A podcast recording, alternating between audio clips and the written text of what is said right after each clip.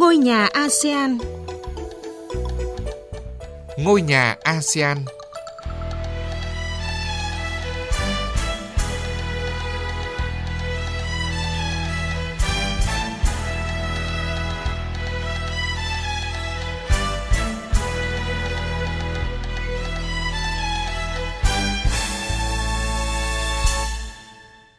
Kính chào quý vị và các bạn. Mời quý vị và các bạn nghe chương trình Ngôi nhà ASEAN trên kênh Thời sự VOV1 với các nội dung sau.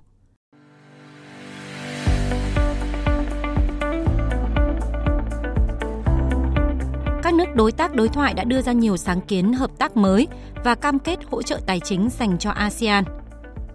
Khai trương Trung tâm Thông tin và An ninh mạng tại Singapore nhằm tăng cường khả năng ứng phó của ASEAN trước các mối đe dọa an ninh mạng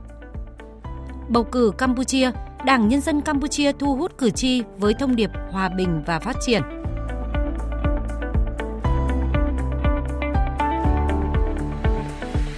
Thưa quý vị và các bạn, Tại cuộc gặp ngoại giao đoàn công bố kết quả hội nghị Bộ trưởng Ngoại giao ASEAN AMM lần thứ 56 và các hội nghị liên quan do Ban Thư ký ASEAN tổ chức hôm 18 tháng 7, Tổng Thư ký ASEAN Cao Kim Huân cho biết các nước đối tác đối thoại đã đưa ra nhiều sáng kiến hợp tác mới và cam kết hỗ trợ tài chính dành cho ASEAN tại Hội nghị Bộ trưởng Ngoại giao ASEAN lần thứ 56 và các hội nghị liên quan diễn ra từ ngày 11 đến ngày 14 tháng 7 tại Jakarta. Theo Tổng thư ký Cao Kim Huân, các sáng kiến mới này bao gồm sáng kiến của nhóm châu Âu về kết nối bền vững, bao gồm huy động nguồn tài trợ trị giá 10 tỷ euro đến năm 2027 nhằm triển khai chiến lược cửa ngõ toàn cầu của Liên minh châu Âu trong khu vực Đông Nam Á. Cụ thể, Anh đã công bố 5 chương trình mới trị giá 113 triệu bảng Anh, tương đương 150 triệu đô la Mỹ được triển khai trong năm nay. Trung Quốc công bố sáng kiến hỗ trợ tầm nhìn ASEAN về Ấn Độ Dương-Thái Bình Dương và các nỗ lực nhằm sớm hoàn tất tài liệu khái niệm và khởi động đàm phán tuyên bố chung về hợp tác cùng có lợi giữa sáng kiến vành đai và con đường và tầm nhìn ASEAN về Ấn Độ Dương-Thái Bình Dương. Mỹ thông báo khởi động chương trình học bổng Mỹ ASEAN dành cho các nhà lãnh đạo vào tháng 8 tới. Hội nghị Bộ trưởng Ngoại giao ASEAN lần thứ 56 cũng chứng kiến nhiều cam kết tài chính dành cho ASEAN, trong đó Australia thông báo dành 1,4 triệu đô la Australia, tương đương 950.000 đô la Mỹ, cho Liên minh nghiên cứu bảo vệ sinh học hỗ trợ 2,2 triệu đô la Australia cho chương trình đổi mới vì lương thực khu vực ASEAN của Liên minh, các nghị viện nghiên cứu nông nghiệp quốc tế và hỗ trợ 10 triệu đô la Australia cho sáng kiến trái phiếu cam và tăng hỗ trợ cho Timor-Leste với số tiền 8,6 triệu đô la Australia.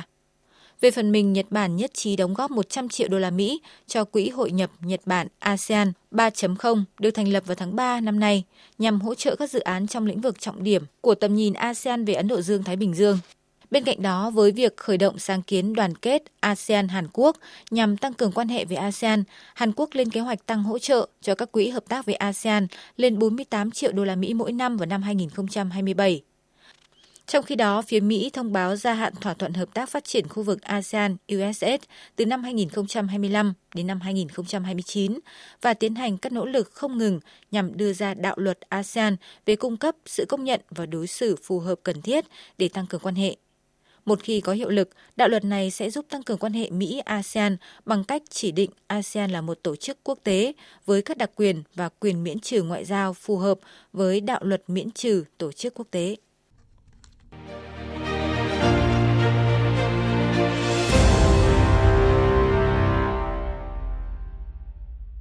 Thưa quý vị và các bạn, Trung tâm Thông tin và An ninh mạng của Singapore vừa được chính thức khai trương hôm 18 tháng 7, được đặt tại Trung tâm Chỉ huy và Kiểm soát Changi thuộc căn cứ Hải quân Changi. Trung tâm này có nhiệm vụ kết nối các nước thành viên ASEAN nhằm chống lại các cuộc tấn công mạng, thông tin xuyên tạc và thông tin sai lệch. Các mối đe dọa tấn công trên không gian mạng, các chiến dịch phát tán thông tin sai lệch đang ngày càng gia tăng với nhiều hình thức tinh vi, nguy hiểm và gây ra nhiều tác động tiêu cực. Để đối phó với những thách thức này, Trung tâm Thông tin và An ninh mạng sẽ tập trung vào việc chia sẻ thông tin nhằm đưa ra các cảnh báo sớm, xây dựng năng lực ứng phó của các quốc gia thành viên ASEAN trước các mối đe dọa tấn công trên không gian mạng. Theo Bộ trưởng Quốc phòng Singapore Eng Hen, Trung tâm Thông tin và An ninh mạng sẽ kết nối các thành viên ASEAN và các đối tác nhằm tăng cường hợp tác đa phương trên không gian mạng. Trung tâm không chỉ thể hiện tầm nhìn của Singapore về tầm quan trọng của an ninh trên không gian mạng, mà còn thể hiện sự đồng thuận của ASEAN trong phát triển các lĩnh vực kỹ thuật số. Ông Eng Hen cho biết, Trung tâm sẽ đưa ra các cảnh báo tiềm tàng đối với các hệ thống thông tin, cả hệ thống quân sự và hệ thống dân sự. Mục tiêu là nâng cao năng lực phòng vệ trên không gian mạng của toàn khối ASEAN. Chúng tôi sẽ giả soát thường xuyên để phát hiện các nhân tố nguy hiểm, các lỗ hổng trên hệ thống và đưa ra cảnh báo kịp thời, tránh gây ra các hệ lụy nghiêm trọng. Trung tâm Thông tin và An ninh mạng thành lập hội đồng chuyên gia bao gồm các học giả nổi tiếng, các chuyên gia đầu ngành nhằm tư vấn cho trung tâm về xu hướng và sự phát triển trên phạm vi toàn cầu trong lĩnh vực thông tin và an ninh mạng. Ông Nicola Fang, trưởng ban hợp tác quốc tế của Trung tâm Thông tin và An ninh mạng của Singapore nhận định. Việc thiết lập một trung tâm nghiên cứu ở quy mô khu vực là rất quan trọng. Nhờ đó, các chuyên gia của nhiều quốc gia có thể chia sẻ các nghiên cứu mới, chia sẻ kinh nghiệm, chia sẻ thông tin với nhau, từ đó nâng cao năng lực ứng phó của từng thành viên trước các mối đe dọa trên không gian mạng. Không chỉ các cơ quan quản lý mà cả khối tư nhân cũng được khuyến khích tham gia quá trình này.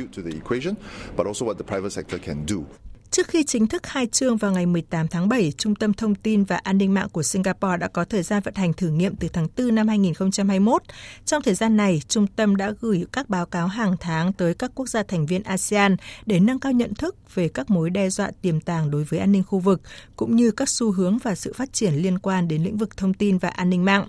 Vào tháng 2 năm nay, trung tâm cũng đã ra mắt nền tảng chia sẻ thông tin phần mềm độc hại nhằm chia sẻ kịp thời thông tin về mối đe dọa an ninh mạng giữa các thành viên, từ đó đó có biện pháp ứng phó kịp thời và giảm thiểu tác động của các cuộc tấn công mạng.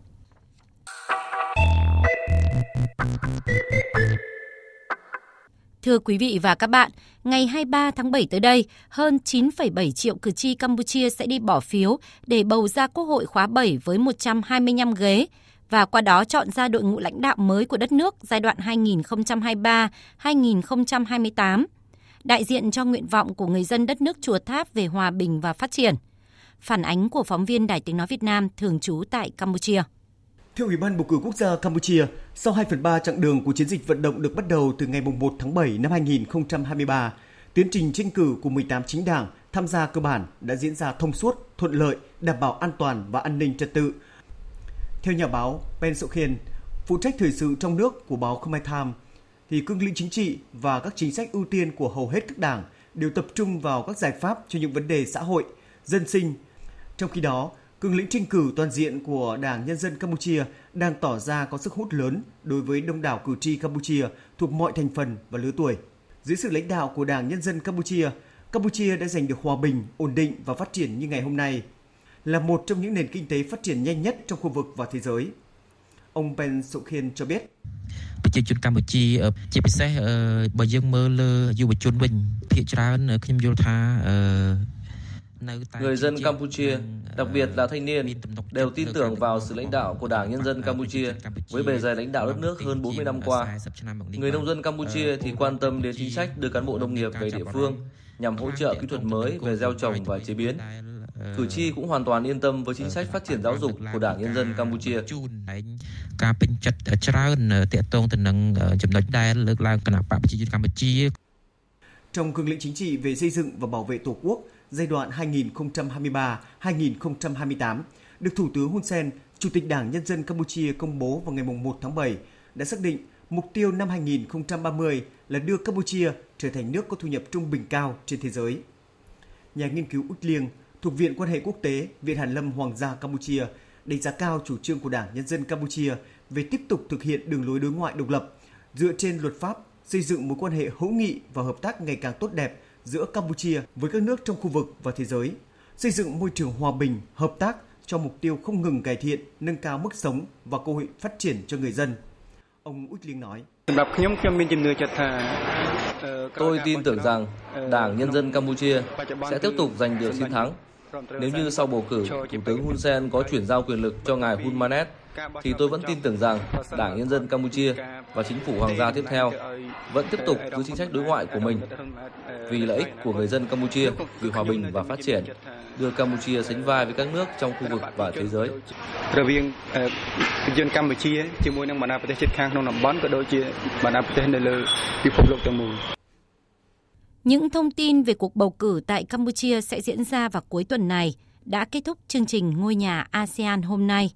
Cảm ơn quý vị và các bạn đã chú ý lắng nghe.